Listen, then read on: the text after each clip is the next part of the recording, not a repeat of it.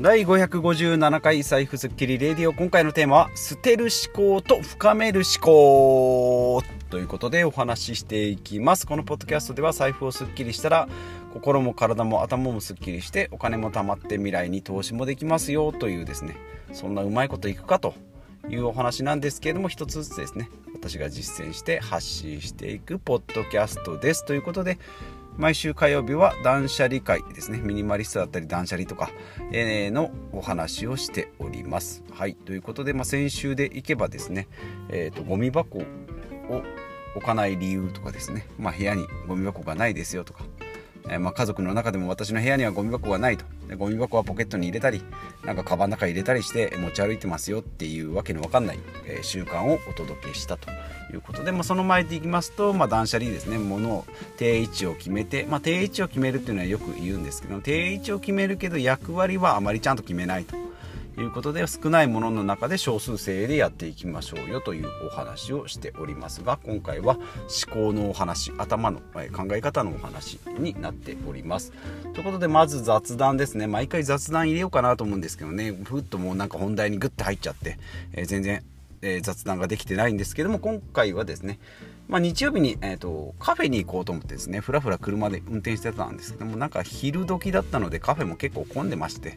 ちょっと行きにくいなと思ってちょっとパソコンで作業するのにいいカフェないかなと思ったんですけど最終的にはですねマックカフェですね。マックがあってマックカフェって言ってですねマックの横にですねなんかちょっと,、えーと別のカウンターがあってそこのメニューはハンバーガーとかじゃなくてこうカフェメニューが入ってると。いうことで、まあ、そこでアイスコーヒーを飲もうと思ったんですがアイスコーヒーがですねアメリカンしかないと。いうことでどちらかといえば濃いコーヒーを好む私がですねアメリカンなんでちょっと薄いんだろうなと思ってですね違うのないんですか？って濃いのないんですか？って言ったらこちらがありますって言われたのがですねずっと下の方にあるですねカフェモカだっけな？カフェモカって書いてあるんですけど上と下を見るとですね明らかに甘そうなですねなんかキャラメルマキアート的なメニューがあったのでこれ甘くないんですか？って聞いたんですけどね。これ甘くないですよって言ってでなんかココアとココアとコーヒーが入ってるので甘くないですよって言われてまあもう物は試しだと思ってですねまあそれ頼んでで、えーと、席に座ってですねなんか番号札持たされてでなんかやってきたんですけどね上にあのソフトクリームみたいなのが乗ってましてねこれって甘くないんですかって再度聞いたんですけどえ甘くないですって言われたんでですね、えー、食べてみましたけども、まあ、多分確かに中身はですね、えー、コーヒーとカカオのところはまあ甘くはないけど、まあ、甘いですよね。やっぱね。ソフトクリーム上乗っちゃってますんでね。まあ結局ですね。それあの一つずつ一つずつね一口ずつ食べていったら、まあ、美味しかったよってことで最終的には頼んでよかったなということなんですけど、まあ、結局ですね自分が選ぶメニューだと結局毎回同じなんで人に頼んでもらう、まあ、今回はですね人の勧めてもらったものを頼んだんですけど結果的には新しい刺激が得られたなと。いうことでですね、まあ、たまにはあのスタバなんかでもそうですけどね。あの巻き巻きのソフトクリームみたいななんかキャラメルなんとかなんとかみたいな甘いやつ。ああいうのもですね、えー、いいんじゃないかなと思います。普段はコーヒーとコーヒーと甘いお菓子は食べるんですけど甘い飲み物は飲まないってなんか勝手に決めてたんですけどね。たまにはそういう甘い、えー、ジュースジュースというか飲み物なんかもいいんじゃないかなと、えいうことで、えー、よかったですと。いうことですね。はいまあ、特にオチもないですけども、えー、こんな感じで雑談を挟んでいきたいなと思います。で今回ですけども捨てる思考と深める思考ということで、まあ、結論としてはですね自分でコントロールできることだけに集中するということでまあそうですね、えー、自分の5年後10年後の将来だとかですね自分ができる範囲のこと、まあ、未来志向でやっていこうというところにはしっかり頭を使ってですね、えー、なんかまあ不動産物件だったらこうやってやっていこうかなとか株式投資だったらこうやって増やしていこうかなとか自分の仕事副業とかですねビジネスこうやって、えー、いろんなところやっていこうかなっていうのをしっかり考えるということですね。であとですね、まあ、それ以外の人のことは関心を持たないんじゃなくていろんな人の意見を受け入れるということで、まあ、それに左右されるとちょっと疲れてきたりなんかこういちいちこういちいちっていうとトゲがあるんですけどその人の反応とかこう言ったらなんなんて思われるかなとかっていうのを気にすると疲れるんですけどもいろんな意見をこう受け入れるさっきのマックのカフェでいうところでいけば甘い飲み物もたまにはいいですよとまあ、甘いっていうことで進められてはないんですけども結果的には新しい、まあ、世界が見えたんじゃないかなと。えいうことで、まあ、ちょっと大げさなんですけども、まあ、そういうこともありえるのでいろんな人の意見を受け入れるということとあとはいつもニュートラルな、えー、フラットな状態ですね。ああそこのカフェはちょっとなんか嫌だなとかなんかあの人ちょっと苦手だなっていうなんかこう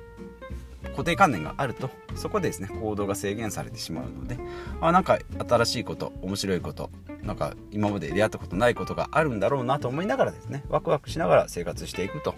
いうのがいいかなと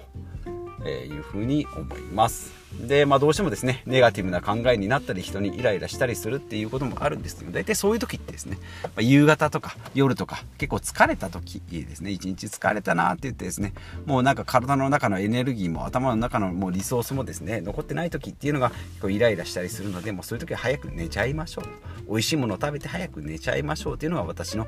考えですね。まあ、今日はちょっと夜ですね、あんまりこう重いこと、重大なことを考えるとろくなことになりませんので、そういうのはですね、一回寝て起きてすっきりした頭で考えるということですね。はい、であとはま自分とさっきもありました多様性ですね。自分の考えと違う行動をする人に対してですねどうしてもちょっとこうそれ違うよとかって言いたくなるんですけども、まあ、そういう考えになったとかですね。そういう行動があるっていうのを受け入れる。あこういう人もいるんだなみたいな。ね、私みたいにこう iPhone 例えば買う時にめちゃめちゃ考えます。めちゃスペック比較して最終的には買わんのんかいみたいな感じのことがあるんですけど、えーと、他の人見るとですねなんか Apple Store 行ってあ今日の気分で買おうみたいな人もいたりするのでそういう人を見るとですねあそういう選び方があるんだなということで、まあ、視野を広げるためにもそういう人の行動をこう参考にしてみると。っていうので、まあ、自分にも取り入れてみる。たまにはそういうことですね、まあ、コンビニとかの、えー、メニューコンビニ？うんとじゃあファミレス行きましたって言ってもうじゃあ今日はこれみたいな。今日の気分はこれ。一番最初に目がついたから目についたからこれみたいな感じで選んでいくっていう行動も、えー、やってみたくなるというふうになるので、まあ、そういう刺激もいいのかなというふうに思います。で 3, 3つ目っていうか、まあなんか1個目2個目が分かんないよってなるんですけど、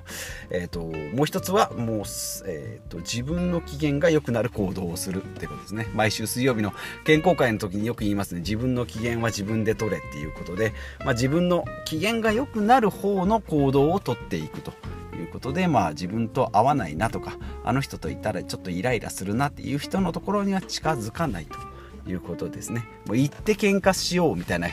時たまにありますけどね、もうよし、今日は打ち負かしてやろうみたいな感じになってくると、結果何も得られない、失うものばっかりだし、疲れたりするので、まあ、そういう場にはま近づかないというふうにま自分でこう回避していく。まあ、そこをですね、楽しんでいこうっていうぐらいのこう気合が入るんだったらまあ言ってもいいんですけどなんかどうやってもこうネガティブだとかなんかこう対立だとかなんか相手をこう制圧してやろうっていう考えになるとトラブルになりやすいし得るものもないですよということですね、まあ、参考文献で言うとよく出てきます嫌われる勇気アドラー心理学の嫌われる勇気ですね。名著と言われております、まあ、この本を読んでからも結構好きだなと思ってたんですけども最近ちょっと、えー、文その内容とかを読み返すとなんかあれ？こんなんあったっけなっていうふうに記憶がちょっとうっすら、えー、薄まりつつあるのでこの、えー、2022年中にはですねもう一回ちょっと本で読むか。それからまあアマゾン、アマゾンオーディブルだっけな、えーと、音声、えー、音声読書、まあ、どちらかですかね、えー、まあ、ちょっと長かったりするので音声配信音声配信の方が便利かなと思うのでこれでですねもう一回ちょっとこう知識をブラッシュアップじゃなくてもう一回こう再インストール、えしていきたいなと思います。嫌われる勇気のえー、アドラー博士のですね嫌われる勇気。それからもう一個はですね反応しない練習って言って、まあ、草薙龍春さんの草薙龍春さんの反応しない練習ですね、まあ、自分のこう感情をコントロールしていく、まあ、コントロールしていくというとなんか我慢してんじゃないのって思うかもしれないんですけどやっぱりですね自分の反応にこう素直になるとあ今怒ってるなとか自分イライラしてるなっていうのをこう自分の中で俯瞰で見るというところが、えー、非常に参考になったなと。いうことでもこの2冊ですね、え非常にまあ皆さん好きな方もいらっしゃるかと思うんですけど、まあ、もう一回ですね読み返してもうちょっとこう深く刻んだり、まあ、あの最初に読んだ2020年に読んだ時聞いた時よりもですねちょっとこう自分の中でも変化が大きいと思う。この2年でですね割とこう、えー、感情的には変わってきたなと人間的にもちょっとこう変わってきたなと思いますのでもう一回ここで見直しをするとだか新しい発見があるかなというふうに思います。ということでですね、え今回は、ま断捨離と言いながらですね、まあ、精神面でこう感情を捨てるというとなんかちょっとこうロボットみたいになっちゃうんですけど感情を捨てるというよりはより自分の生き方に、えフォーカスした考え方ちょっとなんかよくわかんない感じになりましたけど、えー、いや自分の、まあ、アドラー心理学でいうところの課題の分離ですね。自分の影響の範囲内のことをやっていくと。で興味はあるけど影響が及ぼせないところ関心の輪っていうところ人の生活人の部屋のクローゼットの片付け方とかですね。そういったものを考えても障害ありませんので、えー、そうじゃなくて自分の影響の範囲内ですね。親のマイナンバーのカードを申請してあげようとかですね。まあ、それを無理やりやるんだったらちょっと嫌がられるかもしれないんですけども親の格安 SIM に親のスマホを格安 SIM にしてあげようとかですね、まあ、そうやって自分の反応反応じゃない影響が及ぼせれるところだけにこう注力していく、まあ、自分の人生もそうですし、まあ、人の人生もですねあの、まあ、参考にしてもらえるのであればいろいろお伝えしていきたいなというふうに思いますし、まあ、このポッドキャストもそうですね。自分の今思ってることをこう配信しながらこう刺さる人共感してもらえる人参考になる人っていうのが、まあ、いらっしゃればいいかなと、まあ、一人でもいればいいかなと思いながら配信しておりますし配信することでですね私のこう考えがこう固まったりあ自分はこんな考えで生きてるんだなっていうのがこう日々蓄積されて、えーいるので、まあ、知識もですねアウトプットすることによってより深まるっていうのがこのポッドキャストのメリットじゃないかなということで、まあ、今回も500毎回番号忘れます。557回だっけな？合ってるかな？たまにあの番号をすっ飛ばして、えー、飛んじゃったりなんか23回同じ番号を繰り返したりするんですけど、えー、こんな感じで、え日々やっておりますので、まあ、また